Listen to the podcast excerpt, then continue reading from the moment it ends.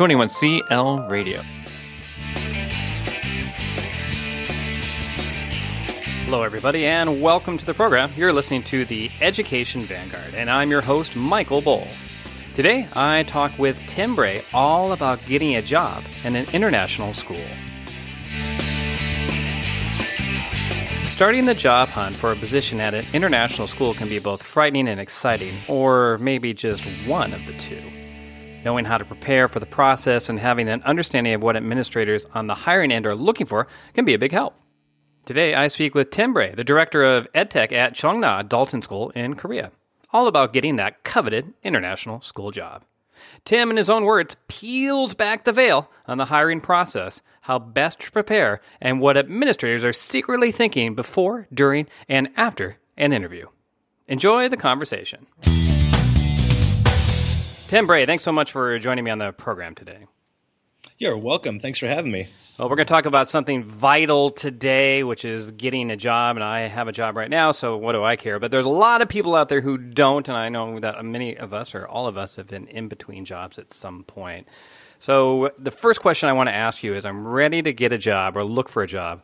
What are some of the things I should think about first? Oh, I guess uh, there's there's lots of things to think about. One of the main ones I think is timeline. Um, I think especially for teachers who work in North America and maybe it's their first international experience, the timeline's much more uh, important for international schools. A lot of schools still go to job fairs, although I think a lot of virtual um, offers are being made now and interviews are being done.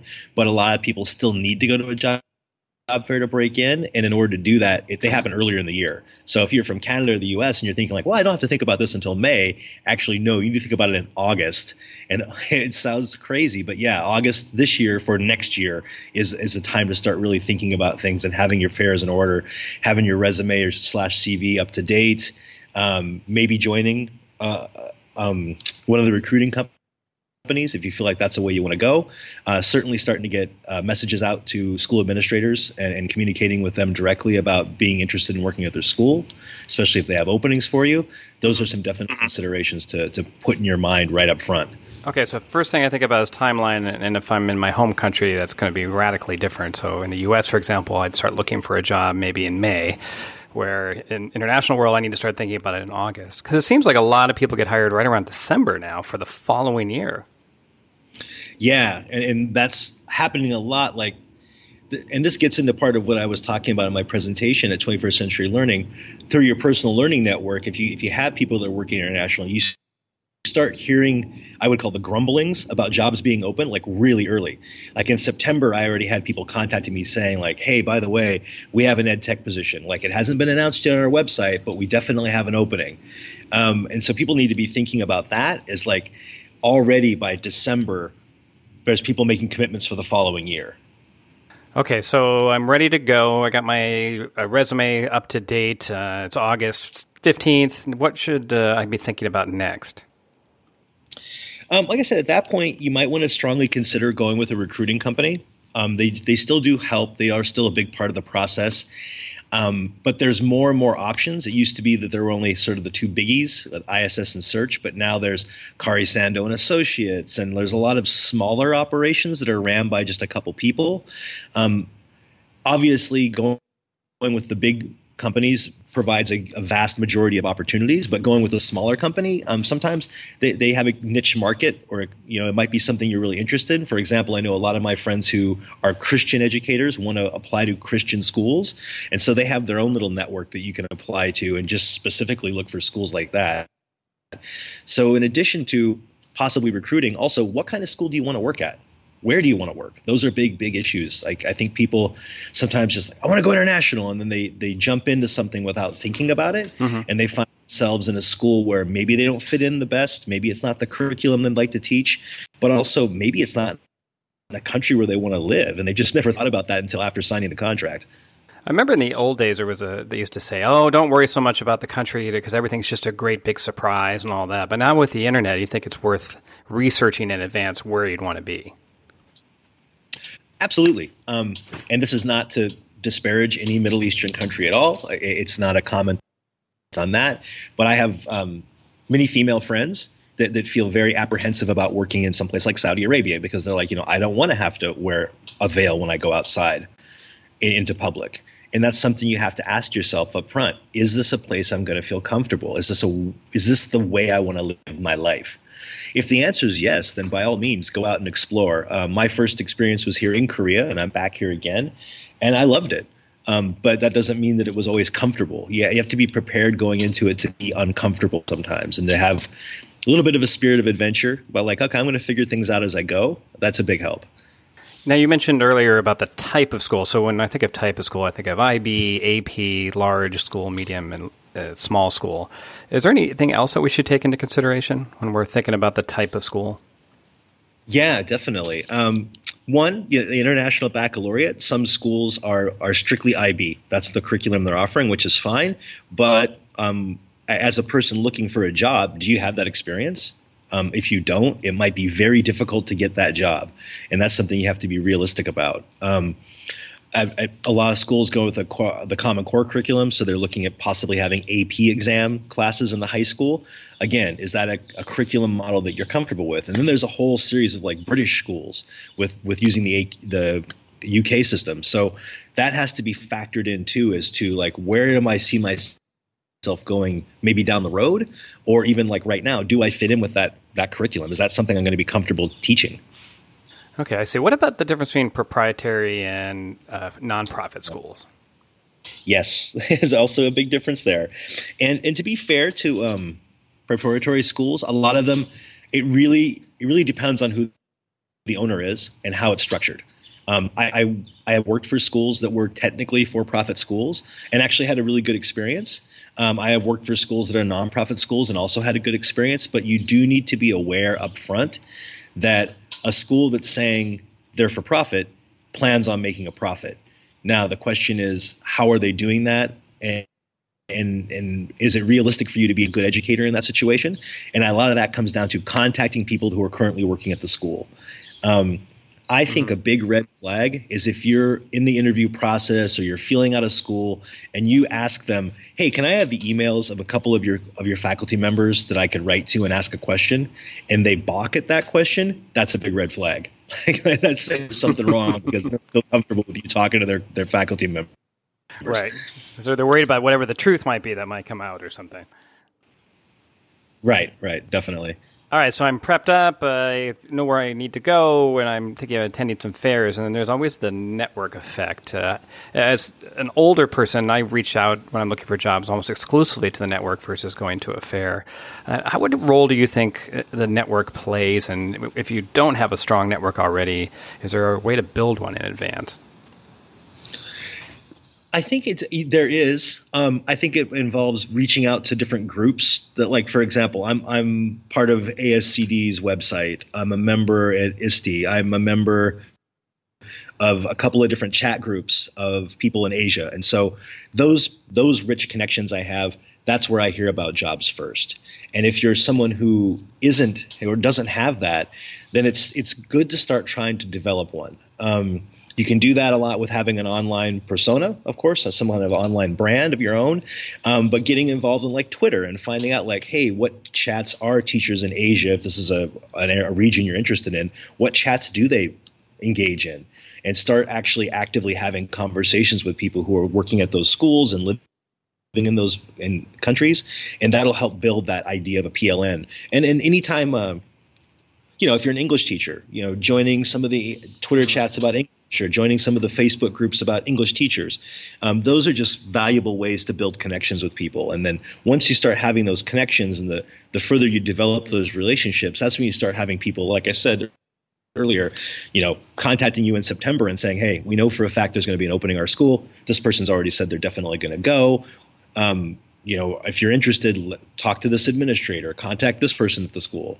So those are, are very valuable, especially once you're in a region and kind of established.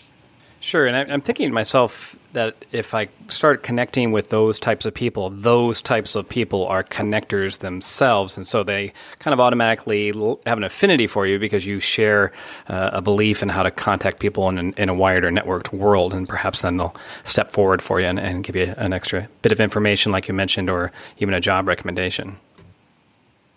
Yeah, definitely. Um, as a matter of fact, at the after 21st Century Learning, when I did this presentation about you know how to how do I get my job, um, a couple people approached me right after. Um, one of the guys um, we had been online connecting with Twitter a little bit before before the conference, and then he was like, "Hey, I'm going to be visiting Korea, like you know, next spring. Would it be okay if I stopped in and visit your school?" And I was like, "Absolutely." And so uh, Mr. Erdogan is his name. He stopped in with his fiance, and they toured the school. I took him around, um, and so you you you make other types of connections too, like not just um, for jobs. I mean, I think he's interested in legitimately working here, but he was just curious to see what does another international school look like? What would a school in Korea look like as opposed to Hong Kong where he is now? And so there's also that ability. Like when you're as you're traveling, you might be able to intersect with these people and, and just have uh, a different take on what the country's about, a different mm-hmm. take on what the school's like. And in fact, before his travel to Korea, um, him and his wife had talked about working ab- abroad besides Hong Kong, and one of the places they had said absolutely not is an option for us is not Korea. And then after having visited here and having come to our school afterward, he said like, you know, actually my wife and I talked about it. We're we're actually excited. We'd like to try to apply to a job in Korea. So it can also drastically change your idea of what a place is like. Sure, because you have all these beliefs, and then they may be shattered when you actually get there, for better or worse, even. Yeah, absolutely. Uh, very true. Oh, Tim, I want to ask you about competition. Now, goes back and forth. I remember it was competitive in the beginning, and then it seemed like it didn't seem competitive, and now it seems competitive again. And I think for some of us, we try not to tell people in our home country about the international school world, so that it's a deep, dark secret, and we, we get all the advantages. So, do you feel that it's a competitive nature or world out there right now when it's when you're out looking for a job? Um, I think it's easy to find a job. I think it's difficult to find a job at a good school. That that's how I'd say it. It's there's a certain number of schools sure, that have a high reputation in the international scene, and I think for them it's highly competitive to get a job there. Um, thinking about UWC, um, a couple years back, I had applied for a job there, and and I, I knew Keri-Lee Beasley was there, and I even mentioned to her like, "Gosh, I never even got a thank you note from them," and she was like, "Oh gosh, don't feel bad. Like 400 people applied for that job." so that's competition. You know, yeah, exactly, Crazy. right. And so, I mean, I think another time I applied for a job at, at NIST, the new international school of Thailand, and afterward I heard that there was like a thousand people that applied for that specific position. So yes, there's competition, but if you're willing to, you know, I, I guess experience something completely brand new, try something completely different. There's also a ton of international schools. There's I heard at one point a couple years back there was something mm-hmm. like 300 schools a year being opened in China alone. Now, for some people, China's not a place they want to live. And some people don't want to work at a brand new school because it does come with a bag of headaches, but it is a way to break your foot in the door of the international market. And it's always easier to get another international gig once you have international experience. Once you've been able to show an administrator, like, oh, this mm-hmm. person mm-hmm. can deal with living in a foreign country, they can deal with the quarrels of, like, you know, working in a new school and all the the mixed bag of stuff that comes along with that that says something to administrators if you can do three or four years in a place like that um, a lot of people at the more established schools start to look at you as like oh if they can do that job for three or four years then they'll gladly be at my school for a dozen years and that, that brings up a good point. I know, like, if an administrator, like I work at International School Bangkok, and I, from my understanding, they get a variety of, or a large number of applications, perhaps, for positions. And so, an administrator's goal then is actually to get rid of applications uh, so they got 100. They want to get rid of you know 95 of them and get down just to the five. So anything you can do, like you mentioned, to show that you should be in that five percent, such as networking with people or showing that you have an interesting background or experience, maybe will help you stand out. Yeah, definitely, and that's kind of the other focus of that presentation was I was talking about mm-hmm. building your your brand and, and having a, an actual online presence and what that brings to the table for you. Um, and some people have argued back to me, which I, I respect and appreciate their opinion, um, that, you know, but by doing that, you also um, you might intimidate some people. Like if there is an administrator that you're applying to and and they're not very tech savvy, and then you have this amazing website that might be intimidating to them. And my kind of pushback to the pushback was, if that's going to intimidate somebody, that's not somebody I want to work for. Right. I mean, what are you going to do? You're going to show your lesser self in the hope that you please somebody who doesn't have the same skill set. Right. And so I, I, feel like this goes back to the idea of not being the square peg in the round hole. Like, you know, is it a good match for the school? Is it a good match for you? And and you should always feel comfortable and confident, even if it's like, wow, I really want to work international, but I, I have these three schools that I'm actually like getting an interview with, and I don't feel comfortable with any of these 3 mm-hmm. countries or these three schools. Right there, like, hey, put the brakes on it. You know, just because you made the decision doesn't mean you have to do it this year um, you, could wait right? If that's really your goal and you really want to have a good experience, sometimes you have to say, but it's not going to be this year. Sure. Okay. Let's let's. We've gotten to the point where they love the resume and all that, and networks, and I've gotten to the interview. And you know, there's. I was wondering what you thought of this. I, what I've heard is that people will often uh, hiring people and regardless of where they're working will often make a decision in the first 30 40 seconds on whether they're interested in hiring this person. Uh, do you think that's true? And if so how do you make a good first impression? I mean, I would say I think 30 or 40 seconds is tough, but I definitely get a vibe. Like when I've done interviews, I, I, I, can say within the first minute, I get a feeling of like, is this person, is this a person I get along with? Mm-hmm. And would this person fit into like my school? I, I definitely get that feeling from people. Um, now, sometimes that might change over the course of the interview. A, a, sure. a person who initially I was kind of like, ooh, I don't know, might really impress me with the answers to the to, to, my questions, and then I might be like, oh, okay, or just the opposite, someone who I felt like, oh, wow, this person really you know has a great personality but then i start to ask those probing questions and i find out like ooh but they're maybe not a very competent teacher um, so initially, I think everyone gets a gut reaction. Yes, that's true. Uh, but I think it goes deeper than that for most interviewers. I, I, don't think that people necessarily stick with that first one minute feeling, but uh-huh. that one feeling definitely has an impact. Well, you know, the, the, the, other saying is that you, you, can spend the first minute having the person like you, or spend the next 29 trying to get them to like you. Is there a, a certain thing in the beginning, though, that, that maybe you're not conscious of it yet, that automatically attracts you to that person? I, I, I mentioned this to people. Like, I, I'm. This is going to sound terrible. Um, as an extrovert, I, I obviously I find myself more easy to get along with other extroverts. That doesn't mean that I couldn't hire an introvert. I have, and doesn't mean I couldn't work with one. I do. Um, but it is easier, you know, to get a feel for somebody who's very emotive. Um, now that's what I'm saying is that initial feeling. I might then I ask some probing questions, and I might be like, "Oh, yeah, good personality, but not a good educator." Um, mm-hmm but I think it, smiling is a, is a key, right? You know, you, you got to put a big smile on. Um, you're you're kind of window dressing yourself to a certain extent. I'm not saying to not be genuine with who you are, but you have to know, like anybody who walks away from any kind of an experience where they met another person. I think it was worded once in a in a role playing game. It said, you know, average is not bad um, average is like you know you're a smiley person and you're average people walk away thinking hmm that person was rather attractive. If you're an average person and you don't smile people walk away saying hmm that person was rather frowny and ugly. Mm-hmm. and i think the same thing. You need to put a smile on. You need to be up you know very feeling confident about who you are.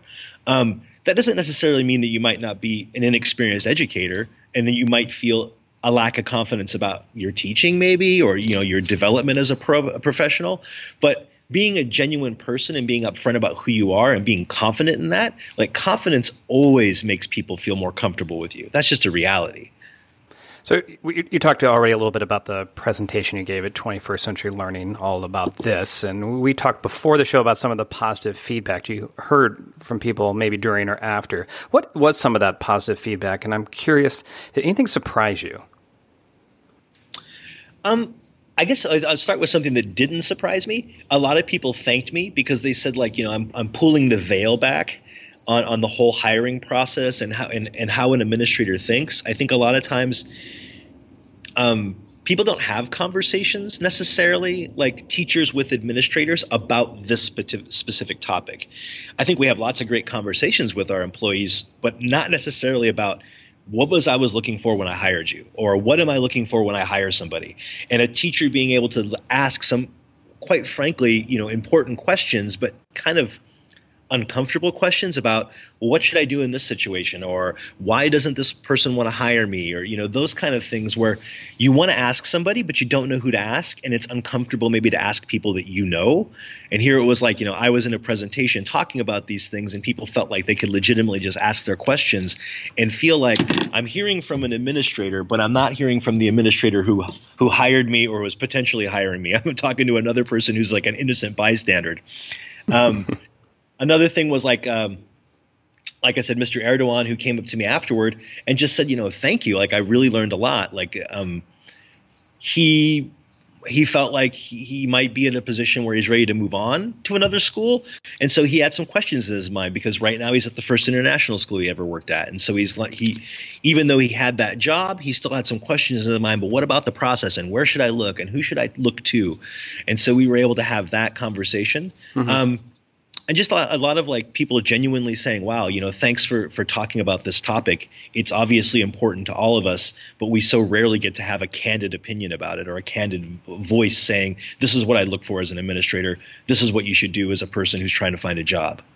So yeah, maybe I could ask you to pull back the veil a little bit. So you've interviewed some people, and then you're probably in a room with other administrators talking about things. Is it just a bunch of let's I'm going to say guys in their 40s and 50s hanging around, throwing dice and laughing and drinking, and making the decision as to far as who gets hired, or is it more sophisticated than that? I thank God it's more sophisticated than that. At least at my school, it's more. Oh, bummer! I, I like the vision. It's more fun, more entertaining. I would say it. Yeah, it is a fun vision, right? I mean, like I, I I can't say that there aren't schools where the old boys network is still very much in play. I think too, um, it, it, changes over time. Like it, there's different administrative styles. Some people will come into a school and they'll they'll take whatever they have and move forward with that, and they'll say, "These are the people I got. Let me make sure that I'm I'm working the best I can to make them better professionals, and I'll move forward with who I have. And there's another school of thought that I think kind of comes from the CEO world of like, no, I need to clean house, I need to gut it, I need to get rid of everybody who was here before me, and, and then I'll just hire all the people I want. I personally don't lean in that direction, but there is that, and so it's it's tough. We don't have a union backing us up as international educators, and so that's always to keep in mind. Um, I I, one thing I like about my particular team is um, every interview is done as a team. So, if, for example, when somebody's applying to the middle school, well, they talk with Ben Summerton, who's our middle school director. They talk with Claudia Hong, who's our HR person, mm-hmm. and then mm-hmm. they talk generally a department head from the department they'd work in and if not the department head if they're a crossover teacher like maybe they'd work in the high school and the middle school then the high school director will be there as well so there's always kind of a team of people and so there's not one person making a decision. There's a team of people making a decision. Okay. Well, Tim, we've come to the end of our time here, and I wanted to ask you a, a final question. And it may, re- I guess, it relates to when I'm making that decision as to whether it's the right school for me. Let's say, for example, I have a job offer, or I'm deciding which schools to chase. Is there one thing, one single solitary thing, sort of like a value that I could keep in mind that'll help guide me? I think you got to go with your gut to a certain extent um, if, if you're having reservations about something, if there's little things in your mind that, that it, moving to a new country and moving to a new school is always going to be stressful, and there's always going to be questions in your mind. But if up front, as an instinctual level, you feel like I'm super excited about this, this is going to be great, then you probably made the right choice and if there's still some questions in your mind like ones that are flagging you from like like not signing like you, you're you're you're teetering on the signing but you have your pen in the air and you're kind of like i don't know i don't know. You got to listen to your gut. You, you, might your instincts might be telling you something that your intellectual side wants to override but you shouldn't mm-hmm. ignore those instincts. You should definitely listen to them and, and feel them out. And if it means contacting the school again and having another conversation Whoops, sorry about the bell. Uh, no school and having another conversation. You should feel comfortable doing that. If a school is really worth being with, they're going to put the time and energy into you too. And if you have some concerns, you should always be able to ask, ask a school, and they should always agree. Like, can you, like I said, tell me a couple teachers I can contact. Um, can you put me in touch with my department head? Um, can you ask? Can you can you give me some information from uh, contact information for someone who's departing this year, because that will give you a completely different insight. Now, you shouldn't necessarily believe everything you hear. Like I think you need to take everything with a certain grain of salt, but you should be able to find comfort in those conversations. And if you don't find comfort in those conversations, then you shouldn't sign that contract. All right, Tim Bray, thanks so much for your information today on the, how to get a job out there in the competitive world of international teaching. You are most welcome. Thanks for having me. This interview was brought to you by 21st Century Learning International.